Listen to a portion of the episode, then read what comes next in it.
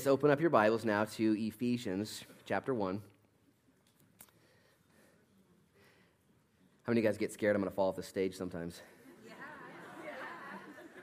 Only like once or twice have I ever like, whoa, that was too close. Anyways, well, this is week 7 or 8 or 6. No one keeps track anymore, but we've been in Ephesians 1. I met with some local pastors yesterday. It was actually, they were sitting right next to me. I'd never met them before, from Yahats, and one was from Florence, actually. They were retired, and they were talking about the sermon preparation, and the hardest part of sermon preparation to them in history was picking the topic you're going to teach on. And I said, yeah, I totally feel you. And so what we do at Calvary Chapel churches is we don't do topical, we do biblical, in that we teach through a whole book of the Bible in order that we don't get to pick and choose our topics, but the topics actually pick and choose us. And I went ahead and showed him that, and I said, actually, we've been in the book of Ephesians now for 6 or 7 weeks, and we've only made it to verse 9. It's almost embarrassing. And the topic just keeps showing up again and again and again, and the topic is how rich we are in Christ, how much we have, how much he's given to us, how much we've received and absorbed already from the Father to us in Christ changes everything. And yet, if you're like me, every once in a while, that change that you've experienced can't even be seen at all in your day-to-day life. Someone would look at you and say, wow, did you just get baptized in pickle juice? Not realizing you've been baptized in the Holy Ghost. And from time to time, I forget and we lose track of all that God has done for us. As a matter of fact, look at verse 1. Paul, an apostle of Jesus Christ, by the will of God. He addresses himself as the author in jail. He's writing this from Rome to the church at Ephesus, and he never forgets who he is in Christ.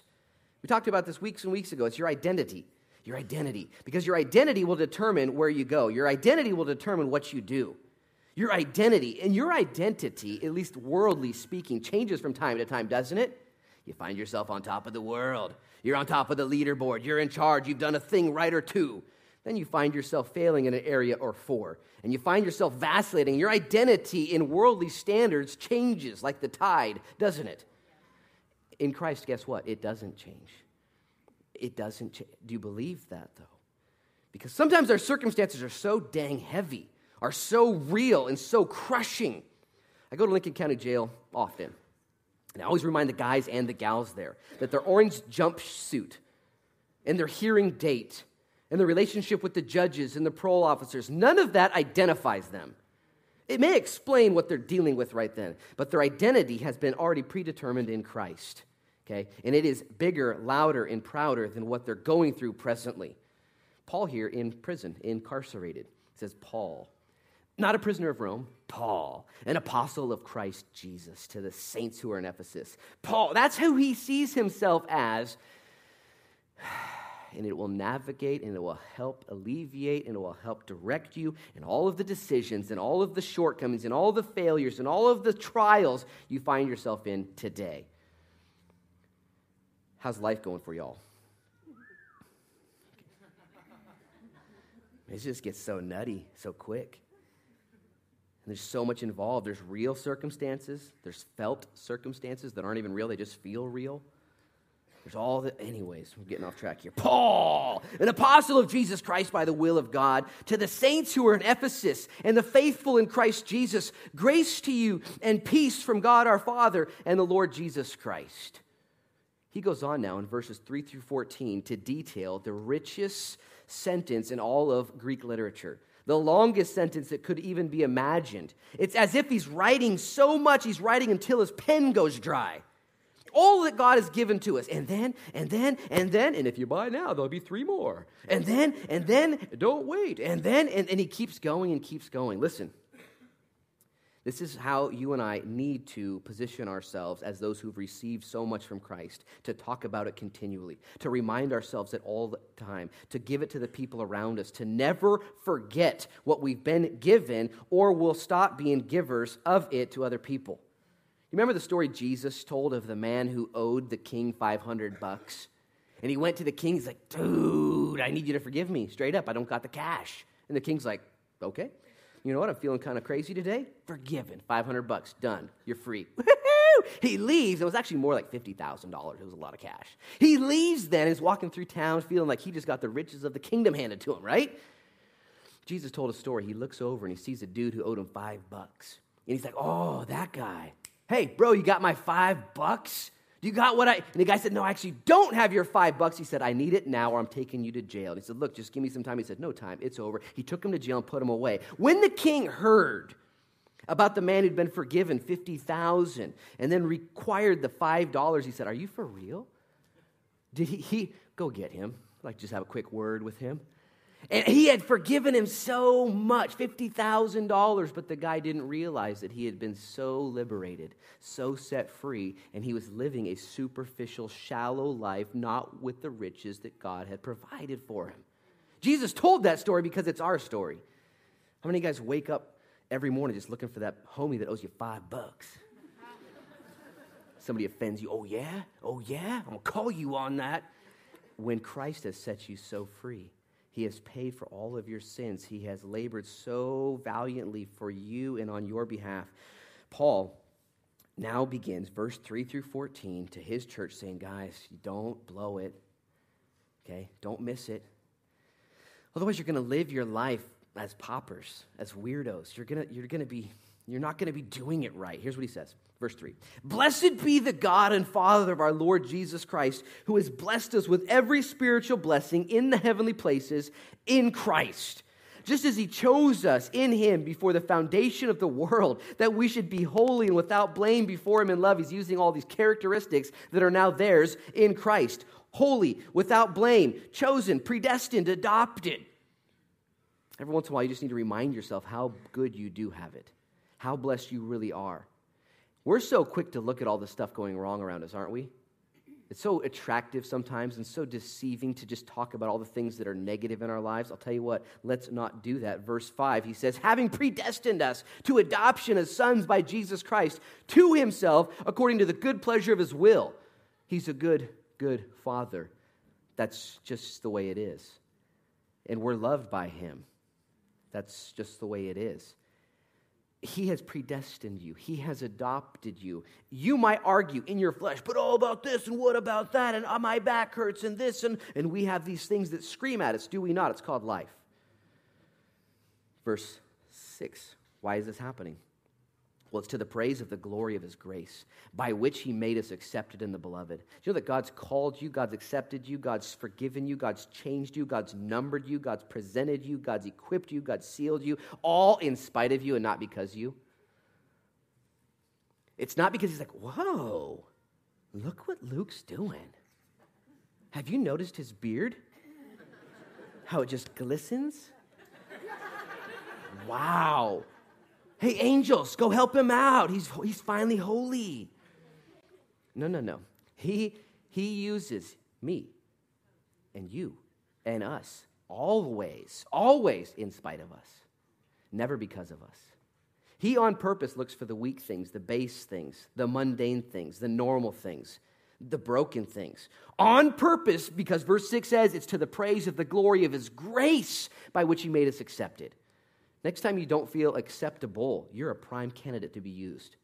Next time you feel broken, next time you feel cracked, next time you feel unable, that's when God would say, now, it's just so crazy. Because most of us are waiting till we figure a thing out or two. I just got to quit smoking. Once I quit smoking, I can finally lead the children of God around me. I can maybe volunteer at Sunday school. Once I get this thing out of my life, okay?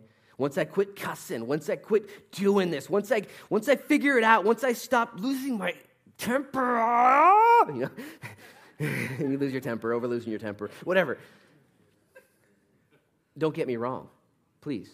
God would give us his Holy Spirit to overcome sin, ailments, backsliding. God would want you to deal with those things, okay, in holiness and in righteousness. But when God uses you, it's not because of you, ever. It's to the praise of the glory of his grace. It's to the praise of the glory of his grace. It's because of his grace, which is glorious, which causes praise to go to him, that he uses you. Verse 7, in him, he clarifies this, he justifies this. In him we have redemption, through his blood, the forgiveness of sins, according to the riches of his grace, which he made to abound toward us in all wisdom and prudence. God is flowing throwing his goodness, grace, and kindness all over the world. Most of us in here are budgeters as far as it concerns our love and our kindness. I'll give you a little bit here. Oh, we're all out. It's coming back. I'll give you a little bit here, but now you owe me. You know, God says, no, I'm going to make it abound.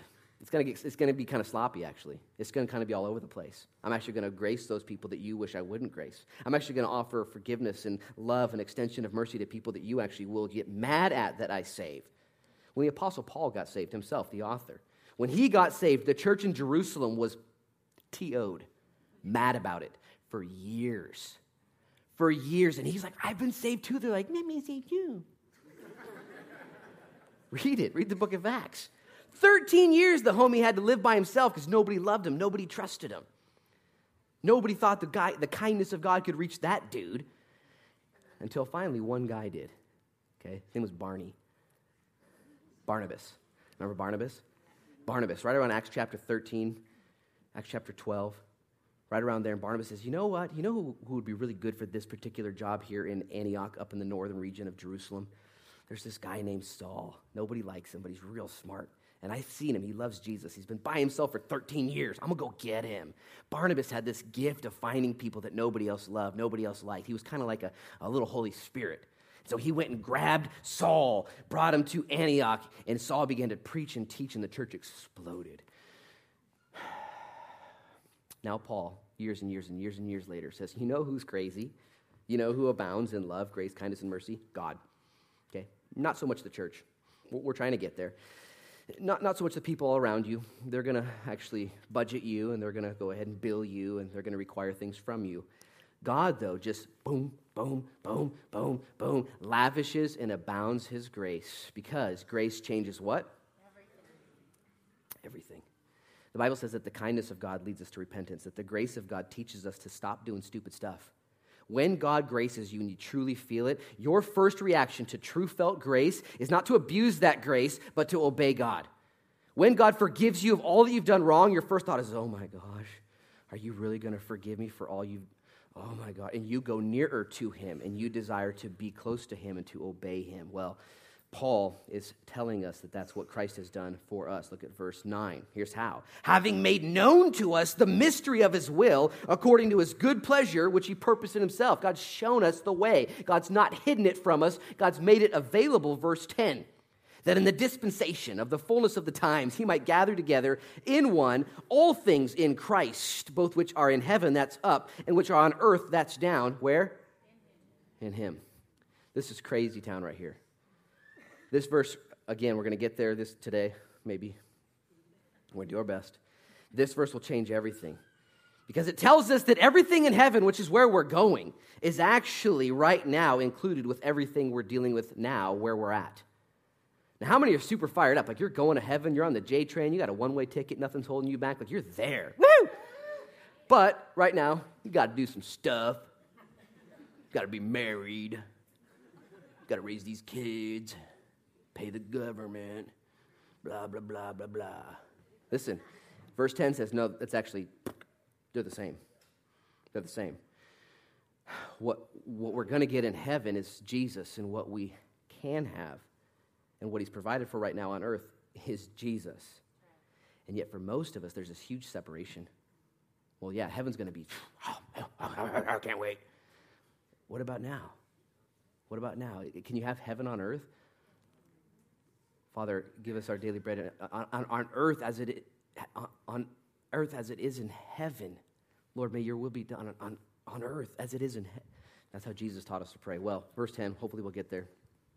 Just pray. Verse 11, in him we also have obtained an inheritance, being predestined according to the purpose of him who works all things according to the counsel of his will, that we who first trusted in Christ should be to the praise of his glory. In him. That's Christ. You trusted after you heard the word of truth, the gospel of your salvation, in whom also having believed, you were sealed with the Holy Spirit of promise, who is the guarantee of our inheritance until the redemption of our purchased possession to the praise of his glory. Look at the next two verses. We haven't read these as a group. We're going to do it now.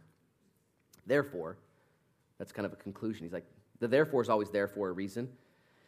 Because of what Christ has done, because of all that we have, here's his now conclusion in jail. Therefore, I also, after I heard of your faith in the Lord Jesus and your love for all the saints, I do not cease to give thanks for you, making mention of you in my prayers. Stop right there and just consider that. He's thinking about the church at Ephesus. He's like, man, those rascals. In Christ, they're saints. Man, those knuckleheads. In Christ, they're the beloved. In Christ, they're blameless and holy. Man, and he's heard that they received the good news, that they're walking in it, and he just, it's the pastor's dream come true, that his flock, his congregation is enjoying the riches of Christ. He's like, I never stop thanking God for what he's done in your life. I look around and I hear the reports. Father, in Jesus' name now, as we've read your word, we're going to study it together. I pray for your Holy Spirit's clarity to be ours, Lord, for your power to be enjoyed, and for your purposes, Lord, to be had.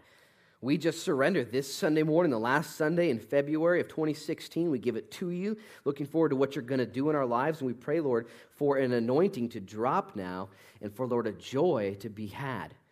Lord, I do not believe that you're a budgeter. I do not believe that you have a limit. I believe on purpose you've created things that are limitless, such as space, to demonstrate your magnanimous spirit. And so we ask now, Lord, that you would pour yourself out in such a way that would change lives, that would regenerate souls, that would break the power of sin, and that would illuminate our path. We pray all these things in Jesus' name.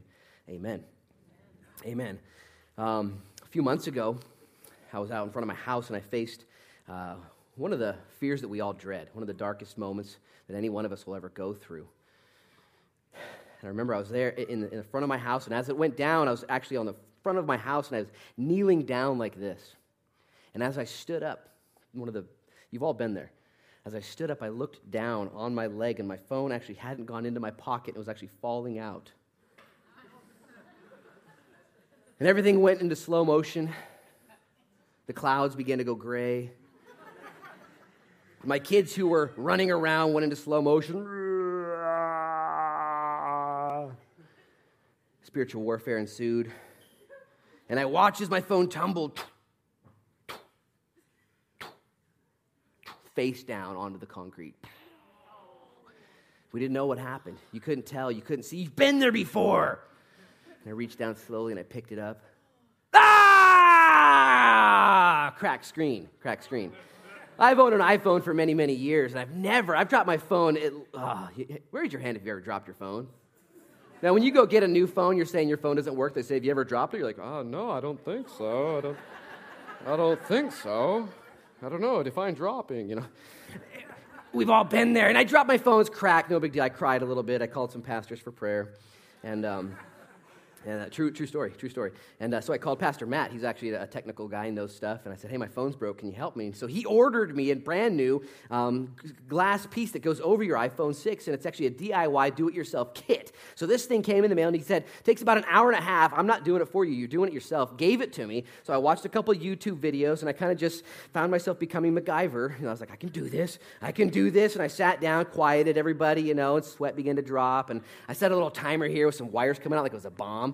I'm going to Jack Bauer this thing, So I took apart my phone. If you've ever taken apart a phone, it's like, this is the holy grail. You can't get in here. And anyways, I took the phone apart and did what the video said and put it back together and powered it up, and the thing worked perfectly. So I did it. So technically, I am MacGyver. I'm your pastor, MacGyver, and that's okay.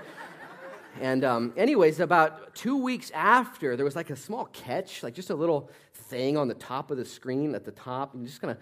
I ignored it because, who wants to walk in that failure? And anyway, so I just, it kind of grew a little, and I was like, that's starting to resemble what some might call a crack, but I wouldn't call it that yet. And it grew, and pretty soon, all the way across the screen, I finally found myself admitting, okay, this new screen was cracked also.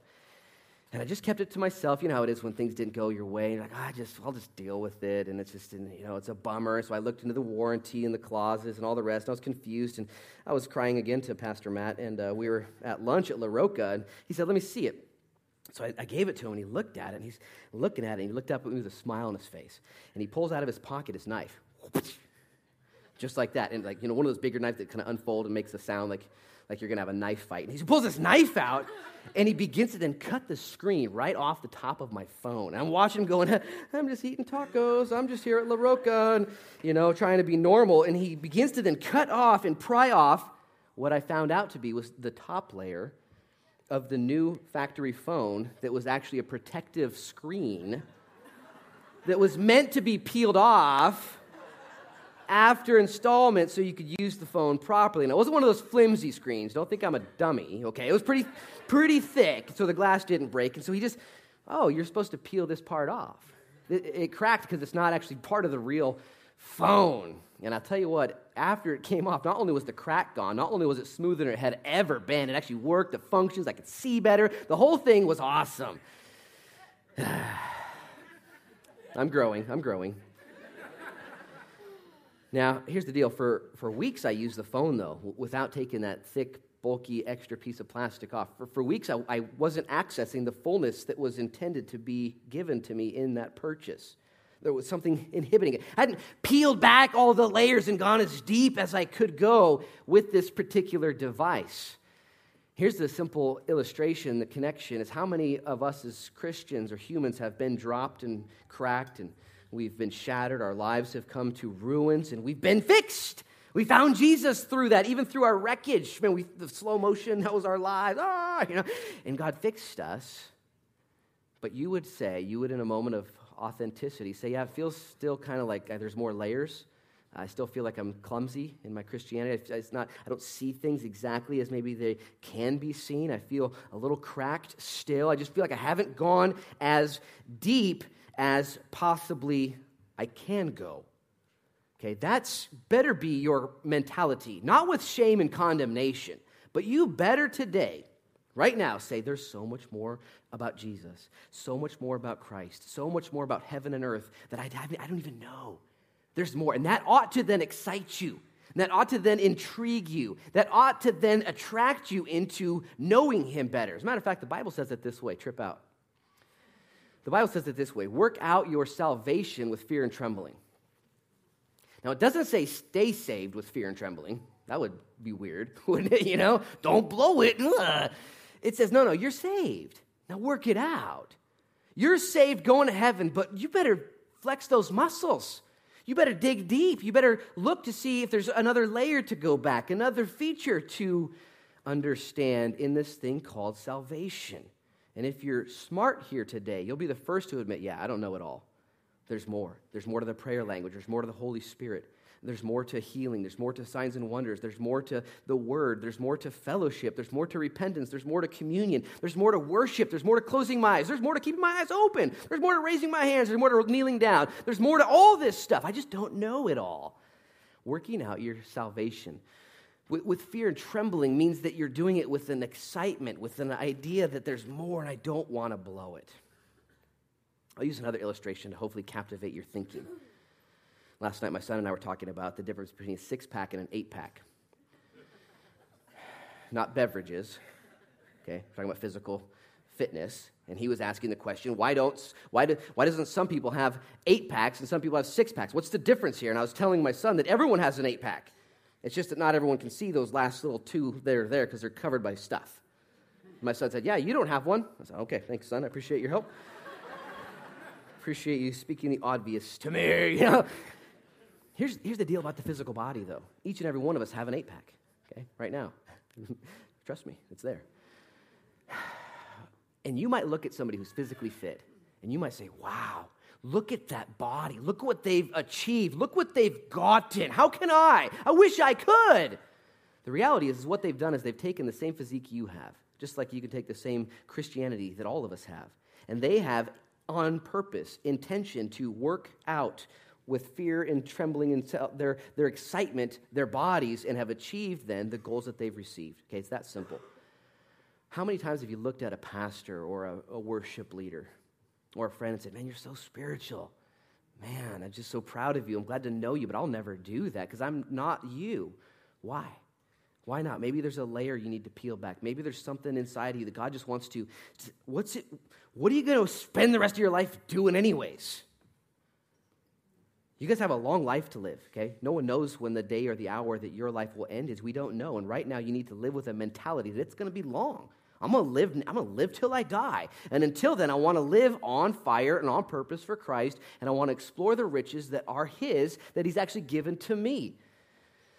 I believe that's what Paul's saying. 216 times. You guys know this by now. 216 separate times in all of his teachings, Paul tells his listeners, guys, you're in Christ. Your identity's been changed. And when your identity's been changed, your behavior will follow suit. If your identity has not been celebrated in Christ, then your identity is probably crushing you. It's holding you back. You look in not the mirror of God's word, but you look in the mirror in your hallway, or you look in the mirror in your life and say, that's who I am. And then you find yourself not moving forward, but instead being bogged down. Or you can look in the mirror of God's word and say, what? He says I'm that? He says I have an 8-pack? No way. Who would have thunk? You know, and you start to look for it. You go looking for it. It's there, man. You got to dig. You got to work for it. Spiritually, Paul is imploring his church, his friends, the people in verse 16 where he says, I can't help. I thank God for you as individuals, as the corporate body, as the church, for all that God has done. And I would just say this, man, if you see somebody who's physically in shape, they got that way because they worked it out. Okay? And if you see somebody who's spiritually impressive or attractive, it's because they worked it out. That's a goal for all of us to leave here this morning and say, let's do that. Let's grow some spiritual muscles. Let's get into it. And by the way, the book of Ephesians, we've been in chapter 1 for 2 months now. And as we navigate through chapter 1, I promise we will, I promise. As we get through chapter 1, he then gets into the meaty, nitty-gritty things of Christianity and says, now that you know, now that you're rich, now that you're established, now that it's all done, now we get to work. Because if you ever try and get to work without the nitty-gritty being established, you're going to do it wrong. You're going to do all the spiritual warfare wrong. You're going to submit to your husband wrong. You're going to try and love your wife wrong. You're going to try and obey your parents wrong. You're going to try and do spiritual warfare wrong. You're going to do it totally wrong until you get chapter 1 in your heart, until you realize, dude, I'm so rich. Dude, I'm so good to go. I'm so near and dear to the Lord because of what Christ has done in me. Now I can do all things through Christ who strengthens me. And that's why we labor long to find ourselves so established on this foundation that we can build and that we can understand what God is doing. Last week in verse 9, let's read it together. It went this way.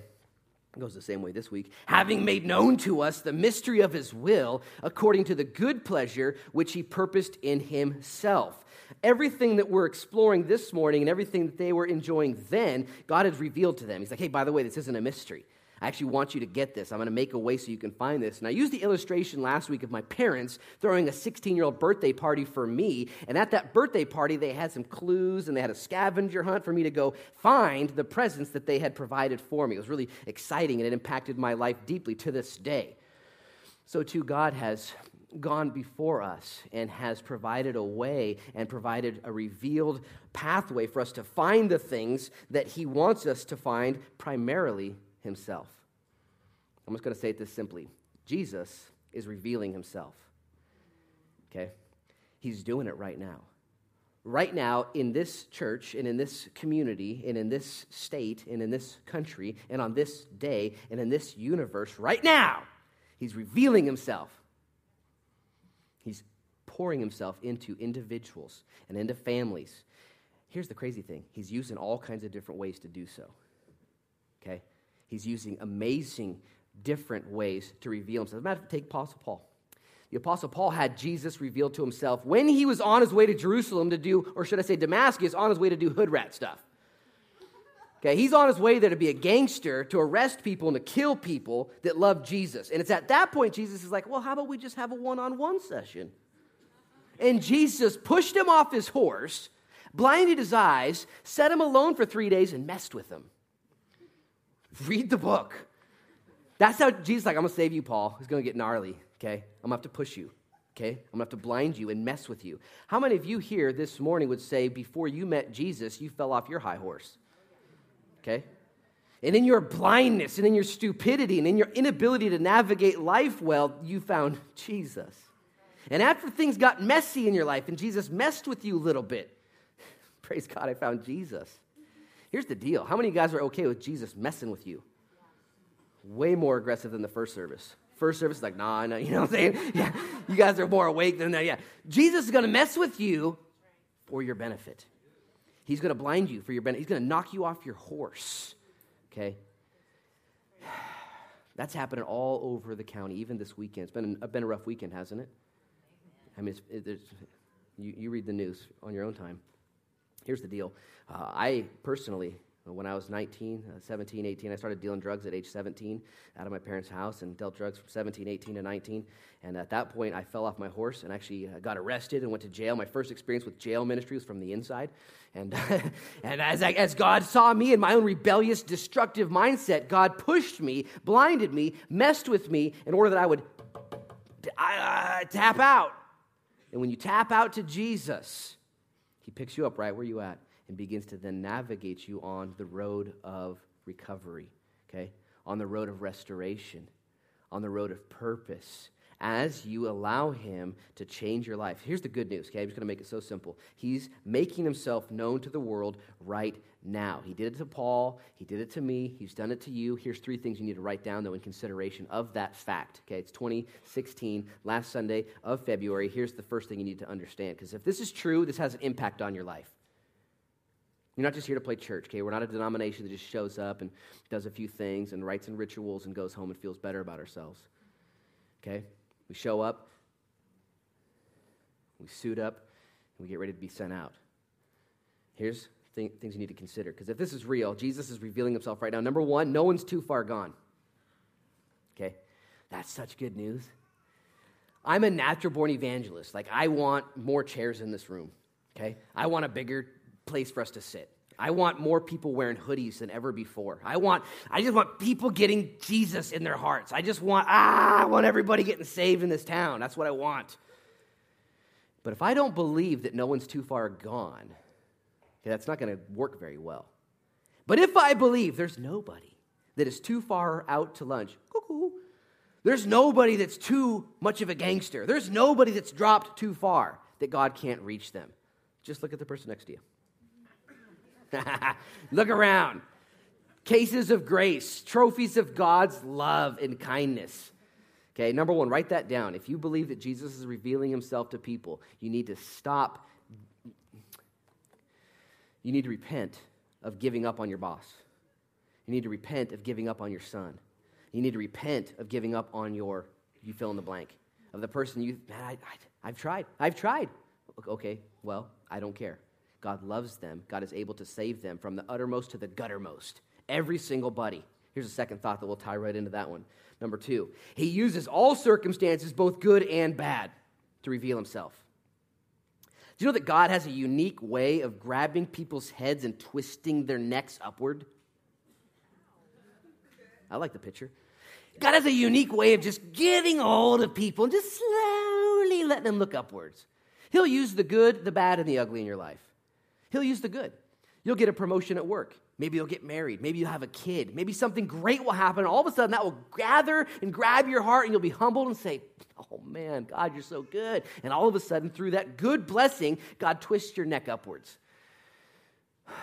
More often than not, though, God uses the bad things, the devastation, the heartache and the pain, the disappointment and the betrayal, to get our necks, to twist our head upward where we look to him like Paul, like Pastor Luke, like the people here today, and we say, Lord, I'm off my horse. I don't know what I'm doing. I'm blind, and I'm actually kind of dumb. I'm actually real good at being dumb. Would you save me? God, you... No one's too far gone, number one. Number two, God's going to use the good, the bad, and the ugly. That's great news. There's some ugly stuff that happens, isn't there? On Friday, I think it might have been actually Thursday. No, I think it was Friday. Saturday morning early, maybe.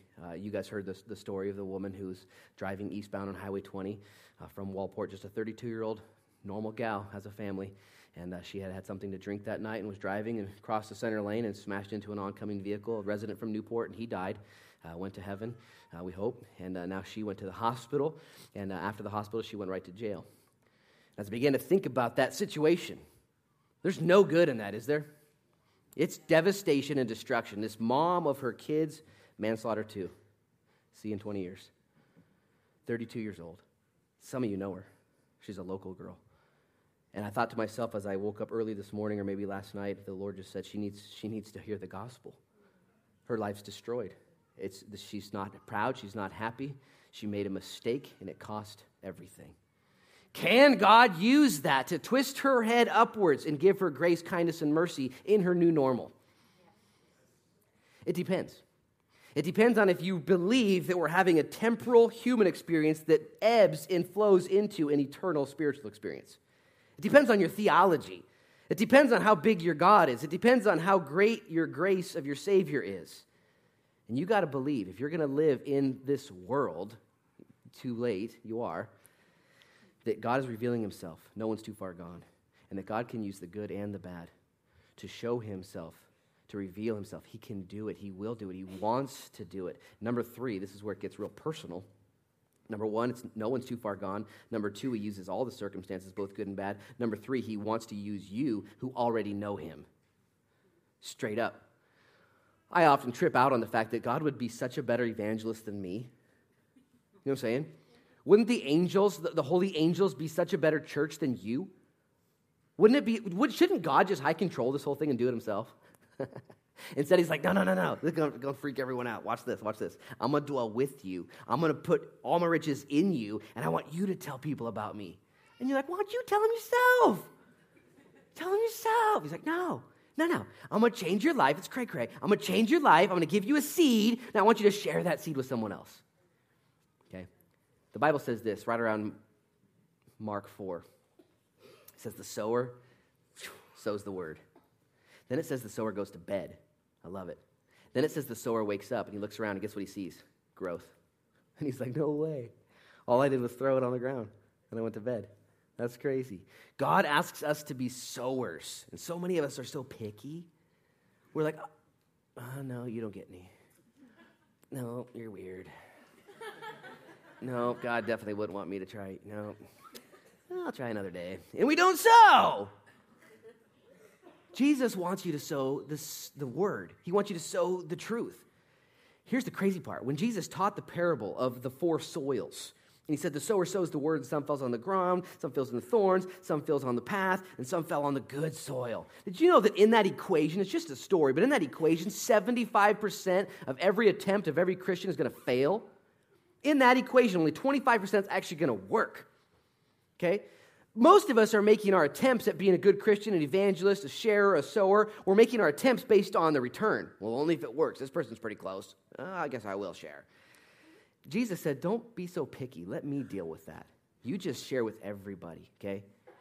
You present yourself a servant to me, and I'll give you opportunities to share. Here's how this works, by the way, because I'm not asking you guys to go door knocking later today. Don't do that. There's another group that does that. We don't do that. Don't do that. What you do is you just present yourself to God as a tool. Say, Lord, I'll be your tool. Okay, you use me when it's time.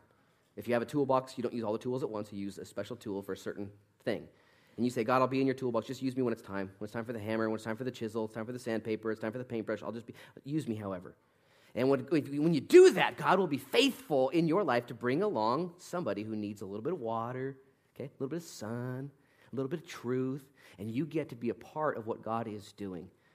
How many of you guys ever been to an apple tree and the apples aren't ready yet and you don't care? You're going to pick one and eat it anyways. You're like, I don't care. You throw it away. It's like, ugh. It's not ready. God uses fruit and maturity as an illustration for people who are getting saved. He says, I want you to produce much fruit. But if you know somebody in your life that's not ready, okay, that's fine. God's ripening them up. You don't need to be aggressive. All you need to do is be ready, to be one of those who is used in God's garden, who is used in God's ways. He's revealing himself to people. He loves people more than you do. Know this. Believe it. You're mad at your fill in the blank. He's not. Okay? You're unwilling to forgive that person. He's not. You wish that person would not make it to heaven. God wishes the opposite. And when you co-op with him and just say, okay, Lord, all right, apparently you save all kinds of crazy people. Like if I was doing this, it'd be a VIP list of me, myself, and I, and that's it. But you're crazy. You open up the gates wide, and whoever would come to repentance and tap out after falling off their horse, after being cracked, after being blinded and messed with spiritually, and say, yes, Jesus. Yes, that's all. Yes, Jesus. So those three things. No one's too far gone. He uses all the circumstances, and he wants to use you. That's where it gets personal. Okay, all this is from verse 9. He's made this mystery known to us. It's not hidden. Again, if you and I were on the committee, we would have made it so hard to find. Man, it would have been like The Ring with Frodo, you know? Like only one person, hide that thing, Mount Doom, you know, and like stuff, the eye, you know, keep people out. Not Jesus. Not Jesus. He's revealed it. Why? According to his good pleasure. Now look at verse 10. He says that in the dispensation of the fullness of the times, he might gather together in one all things in Christ, both which are in earth, or in heaven, and which are on earth, in him. He says that he's doing what he's doing on purpose. There's a timeline. The summation of all things are coming together in Christ. That is 2,000 years ago until now. It's the same dispensation. Dispensation is a big word that means time, event. So we're now living this dispensation where all things are gathered together in Christ. Here's how that looks. Here's what this means. I taught this last week. I'm going to teach it again. Heaven is all about Jesus, okay? When we get there, it is all about Jesus. As a matter of fact, Jesus is so cool that what we have down here that is good, Colossians chapter 1, verses 16 and 17 says, everything was made by Jesus. So if you think heaven's going to be weird and boring because it's all about Jesus, just take anything good down here and grand, magnify it and multiply it and make it holy, and it's going to be amazing. If you think heaven's going to be, here's your halo, here's a set of wings, now go stand over there. Everything's white. It's totally weird. It's white and clouds everywhere. It's just one color. It's just white. It's weird. It's just, you know. You're wrong. You're messed up. Your theology's... Here's the baseline point. When we get to heaven, it's going to all be about Jesus. But what he's saying in verse 10 is that not only is it all about Jesus then, it's actually all about Jesus now, on earth as it is in heaven. It's actually right now, eternity has already begun. And there are too many Christians right now that have cracked screens in their lives, that are wondering why things aren't functioning right, why life's not as full as it should be, or why it's not as fun or doesn't function right, because you're looking at it through the wrong lens, because you're wanting to attain all that you can now and then go to heaven later, for sure. Who doesn't want to go to heaven later? For sure.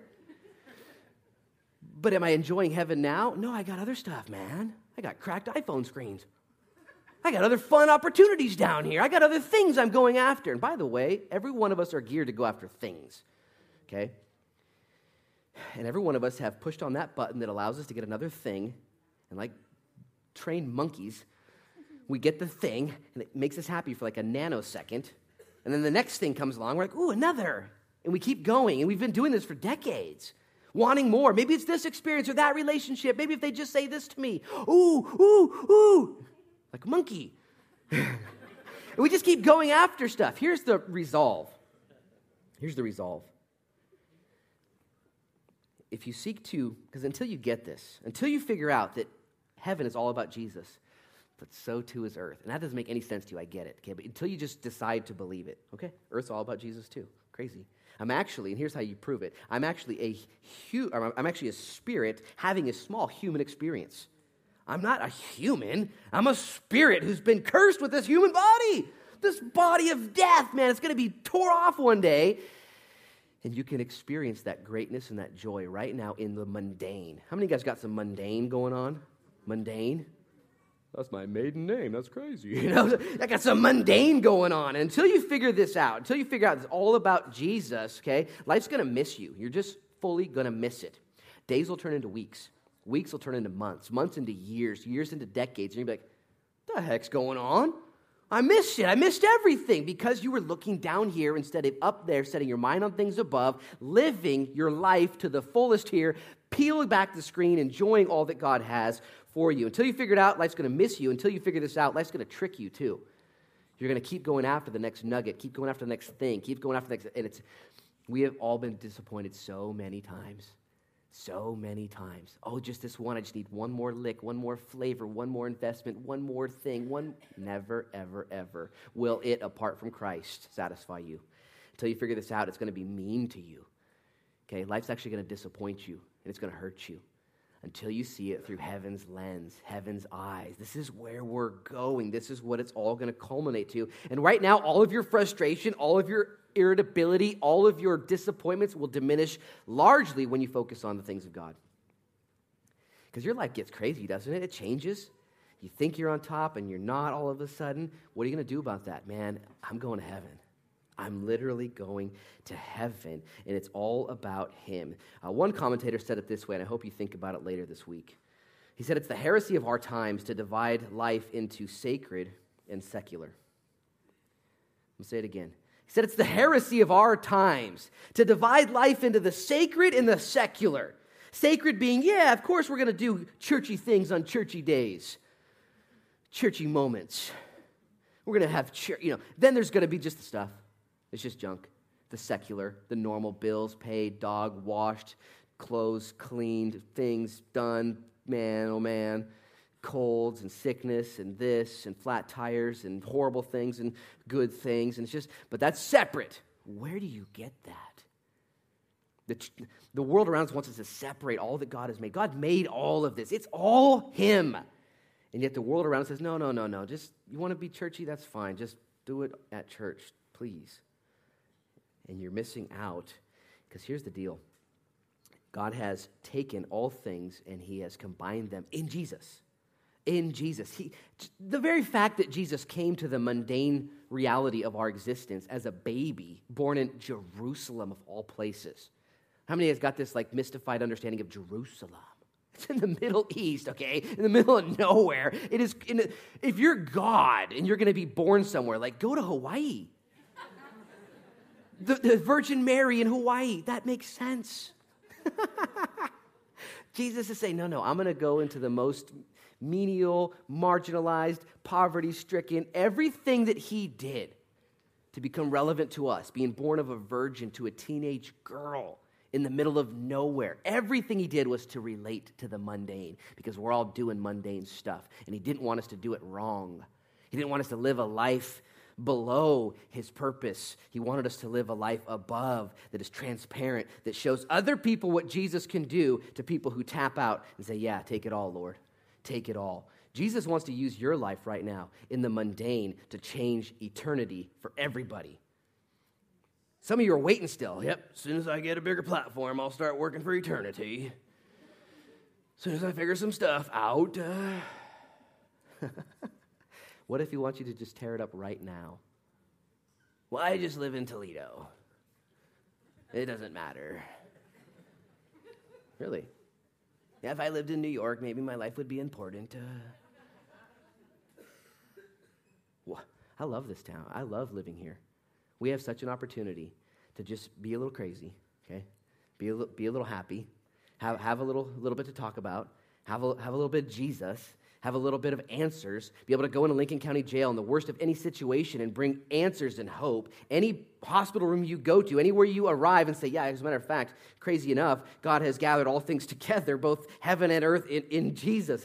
I know it sounds crazy, but it's actually real and it's true, and now I get to live my mundane as if it's a miracle. Let me just give you one example of how this works, and then we're going to do something special. Thursday morning, I believe it was. I had a normal morning at my house. Normal morning goes this way. I wake up, and my kids have already gotten up, and so I come down the stairs, and my kids have taken the position of terrorists. So I come down the stairs, and it's just, it's a fight right away, what's broken and where are they at, and, what have you done, and where's your sister? Have you sold her to somebody, and all the, it's the same thing. Don't talk to me. No, stay back. Don't touch your dad. Don't touch me. I got to get the coffee. Please, the coffee's not working yet. And this is normal. I try and I pray, but it doesn't work. So anyways, Thursday morning, same thing. I'm drinking my coffee, and kids are crawling all over me and wanting me to read books to them. I just, and I told my daughter, I said, just give daddy a little bit of space. I just need a little bit of space. She's 4 years old and all over the place, So I felt bad. I was in the flesh. I'll be completely honest with you guys. I'll lie to the other services, but I'll tell you guys the truth. And so I just said, I need some space. And so she went right next to me and laid down and grabbed her Action Bible and began to thumb through it. And I'm, feeling bad, hoping my coffee kicks in here soon. And I'm actually meditating on this verse, verse 10, about heaven and earth colliding. Heaven and earth being one and the mundane and all the rest. And I still wasn't feeling it, though. And all of a sudden, I look at what my daughter's reading the Bible, and she asks a question about this particular page, and it showed a snake at the top of a pole. She asked, what's this snake all about? It's a snake all about. And I saw it. I was like, oh, that's the snake in Numbers chapter 21. And I began to tell my three kids. They're all doing their own thing. I began to tell them the story. I said, in Numbers 21, what happened is these Midianite gals, These gals, they were sinful. They got the guys of Israel, the children of God, and they actually convinced the guys to do bad stuff. And my kid's like, what bad stuff? I'm like, I'll talk about that in a couple of years. And they did stuff they shouldn't do, okay? They did stuff, and they got in trouble for it. And so God, in Numbers 21, he sent a plague upon the land. It was fiery snakes. These serpents came into the camp and began biting everyone who was doing this bad stuff. They were seduced, tricked into sinful behaviors, and they got cursed for it. And they began to die then. And so Moses began to cry, and I tell my kids this, and all of a sudden the coffee's kicking in. I tell my kids this story, and the Holy Spirit's there, and I'm feeling a little bit more motivated. It's just a Monday, normal day. And I begin to tell my kids about this story in Numbers 21 that I knew from memory. I've taught it before. I've studied it. I've meditated on it. I've worshipped through it. And what happens in this story is these snakes come in. They bite the guys. They start to die. Moses begins to cry and pray, Lord, forgive us. Please don't let anybody else die. Right at that very minute, one of the Midianite gals comes over and grabs a dude, children of Israel guy, says, let's go. And they walk into a tent together to go continue in this sinful behavior. Right then, this dude named Phineas, and I'm telling all my kids this guy Phineas rises up, and Phineas grabs a spear, walks into the tent with these two cats, and he gets the girl, and it goes through the girl into the guy too. The coffee's really kicking in at this point. I'm telling the kids, and my kids are listening, and the spear went through, and the plague stopped. And as soon as God saw what Phineas did, his reaction towards sin, it's an Israelite story, it's an Old Testament principle, it's a picture. He heard Moses' prayers. Moses was kind of a poor leader, in my opinion, at times. And here he was just praying and crying. Here Phineas was actually acting, doing something. And God said, man, the plague's over. Let forgiveness begin. And then what he told Moses to do, now I want you to take a snake, make it out of brass, make it out of metal, and put it on a pole, and put it in the center of the camp, and put it up super high. And if anybody who's been bitten by the snake, if anybody's sinned, if they've blown it, they've made a huge mistake, cracked, tapped out, blinded, they're getting messed with, tell them that if they go to the center of the camp, all they have to do is drag themselves there like Robocop, drag themselves there, have a friend drag them, whatever. And if they just look at the snake, they'll be healed. And I began to tell my kids this story. And I said, imagine, kids, somebody in their tent suffering of this snake bite. Somebody tells them, hey, there's a snake in the middle of camp. All you got to do is look at it. All you got to do is look at it. You think some people would not believe them? You think some people would sit there saying, I need a doctor. I need amputation. I need something else. I don't need to look at a snake. And there would be this battle for those who wouldn't believe the good news. There would be those, though, who were hauled by stretchers, their friends dragging them to church, dragging them to the hill, people saying, you got to look. And they would look, their heads would be twisted upwards, and they would see this snake, and they would be healed. 3,000 years later, Jesus is in Jerusalem, and a man named Nicodemus, I'm telling my kids this story, a man named Nicodemus finds Jesus at night. It's called Nick at Night. Nicodemus finds Jesus and asks Jesus a plethora of questions. John 3, read it. Jesus begins to answer his questions and says, and like the snake, Jesus brings up the snake. John 3, he's asking questions. Like the snake, Nick, like the snake that was lifted up on the pole in Moses' day, like that snake, so too I'll be lifted up. And anybody who looks to me, I'm going to be the snake. I'm going to be the one who becomes the sin, who takes the sin of the world. And if anybody would just look to me, they'll be saved. They'll have their forgiveness, their healing metered through me to them if they would just look to me. Now, as I was telling my kids this, I began to sense it was truly a holy moment. I sensed my kids were getting it. And they're pastor's kids. I've told them the gospel a million times. And I sensed that this was actually a little deeper, and I began to tell them that Jesus takes our sin. He never sinned, but he's willing to take ours, our mistakes, our snake bites. He's willing to take them and put them on himself and absorb it, and all we got to do is trust him. And I asked Noah, I said, Noah, do you want Jesus to take your sin? Do you want him to pay for it? And then for him to live in your heart, do you want to accept Jesus right now as your Lord and Savior? My 8-year-old son put his hands together and said, yeah, I want to accept him right now. I asked Nemo, my 6-year-old, I said, Nemo, do you want Jesus to be your snake? Do you want him to take your sin and to pay for it? You look to him and be saved. You want him to live in your heart? And he said, yes. And I asked my 4-year-old daughter the same question. I said, do you want to accept Jesus Christ as your Savior and him pay for your sins? And my 3 kids, all 3 of them said, yes, we want to pray right now. Pastor's kids, and I got to lead them to Jesus this Thursday morning. Clap.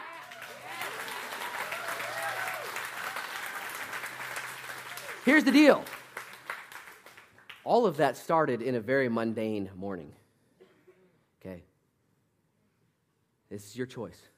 But I chose to follow what God was providing. It wasn't me being, children, I've been thinking about this portion of Scripture for many weeks. Thank you for joining me here at Frechette Christian Fellowship. Please listen. No, God is revealing himself. God's gone before. God loves my kids more than I do. God wants to change lives. God wants to use his word. God is on fire, on mission, on point, won't be stopped. You and I, we're going to budget. We're going to hold back. We don't want them to be saved. They don't deserve it. I can't go to Lincoln County Jail and visit her. She's horrible. God says, you're all horrible. You're all horrible. My son, he's the one. In the dispensation of the fullness of times, I'm going to gather all things in heaven and all things on crazy earth in him and make all things right.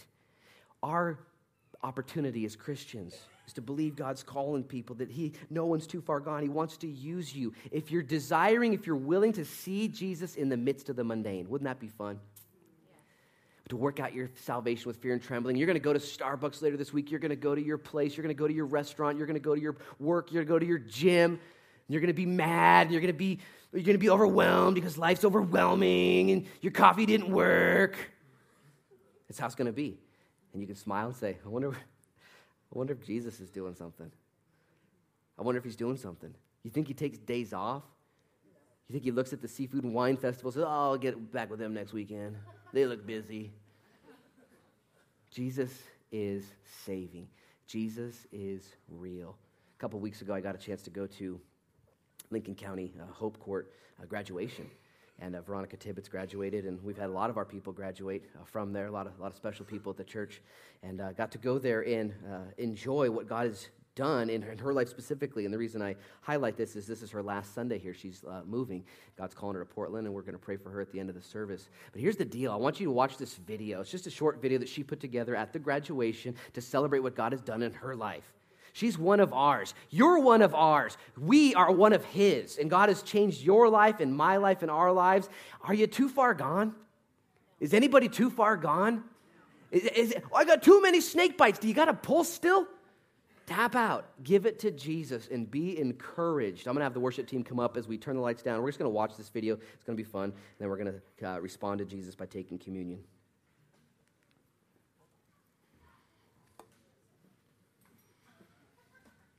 Continuing grip of an addiction, your ends are always the same. Jails, institution, or death. And I was near death. Today. But by the grace of God, I ended up in jail. It was there I hit my rock bottom and was faced to deal with the decisions of destruction that I had created. And all I could think about was my kids. Facing prison time, I was terrified. But God had a bigger plan for me, and I was offered Hope Court, an intensive outpatient treatment supervised by the courts and reconnections. And after 90 days in jail, I was reunited with my kids.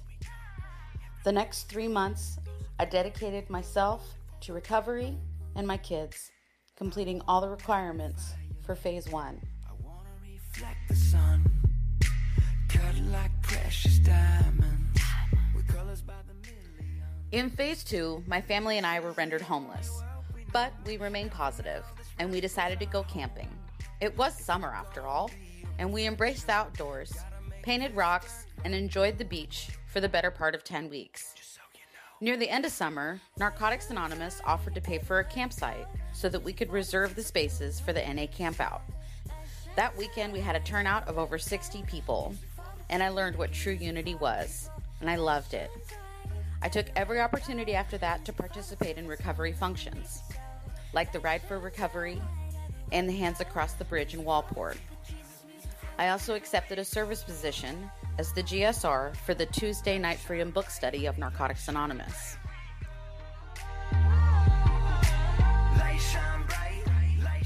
In phase 3, and steadily approaching a year, I decided to talk to my pastor because I wanted to do something great. I decided that on my year date, I would renew my once lost faith and commitment to God by baptism. I was overwhelmed by how many people came to support me and the 45-degree temperature of the water. I expanded my participation and joined a life group through the church. I volunteered with my friends at the community Thanksgiving dinner and served over 500 turkey dinners. And finally, I got to spend some much overdue time with my family. showing them how great recovery had been to me, and they were all very happy. In early December, my mom and dad took my kids and I to Disneyland to celebrate my 1 year clean, and we had a blast. We made so many new memories that I'm grateful for today. When we returned, we finally found a home of our own, and a friend brought us over a tree. The Oregon Coast Aquarium had adopted our family for Christmas this year, and we were overwhelmed by all their gifts and blessings. Although I got what I wanted, my kids back for Christmas. I continued to serve and volunteered to be the DJ for the Narcotics Anonymous New Year's Eve dance, and I brought in the new year clean with many friends. By the grace of God, I was given this program. So many people I have met, so many people have touched my life. They've inspired me, cried with me, they've laughed with me, fellowshiped with me, and just loved me. And I'm forever humbled and grateful for that. That I have my family back, my life back. I have me back. Thank you. It's good to be alive right about now.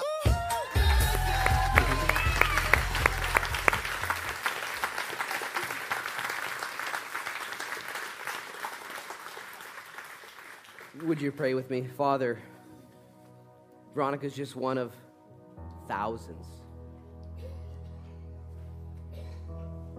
And Lord, it's not because of Veronica, it's actually in spite of Veronica that your grace shines bright.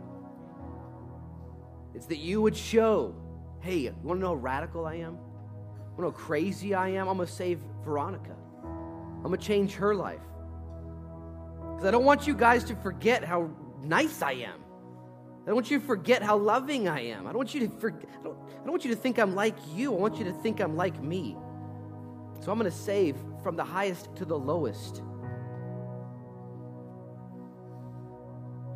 Lord, I, for one, just apologize. Putting boxes around you, making you look bad, making you look weird, making you look mad. Jesus, you're so fun. You're so real. You're so crazy that you would be born in Jerusalem of a virgin in that way and in that area to prove so many things, and then to live a life in poverty to identify with so many things. And then to be treated by humanity with such rejection and such betrayal, to show so many things. And then to die on a cross, a criminal's death, to pay for so many things. So Jesus, today, this day, we thank you for what you've done, for who you are, that you're a good father, that you have sought to seek and to save the lost, and that you have given us today the opportunity to be found, to be saved. I know there's people here today, hundreds, thousands of people that'll go to church today that have been saved, but there's somebody here this morning that needs to be saved, somebody here this morning that needs to tap out and say, Lord, I don't want to do it my way. I want it to be done your way, and I give my life to you in Jesus' name. I ask you to be my snake, to be my savior, to be the one who pays for my sins. Today I confess I have sins that have not been paid for. I have a snake bite that has not been healed, and I need to be rescued. Would you be my Lord and my Savior? Would you live with me and lead my life and make my purpose your purpose? If that's you today, would you just raise your hand to the Lord and extend it to him and say, Lord, save me, forgive me, use me. Hands are going up everywhere. Jesus, I pray that you would be honored and glorified as we come to the table now, as we take of the communion, as we embrace what you have asked us to do, which is to celebrate your death, burial, and resurrection, your victory given to us, the riches of Christ. We do now together, Lord, taking the cup, taking the bread, thanking you again for all that you've done. We do so to the praise of the glory of your grace. In Jesus' name, amen. Amen. Would you stand as we prepare to celebrate? When you're ready to take communion, come down the center aisles and take your communion out the side aisles and celebrate what he's done for you. He did it for you. There's people on my right and left to pray for you during this time as well. The tables are open.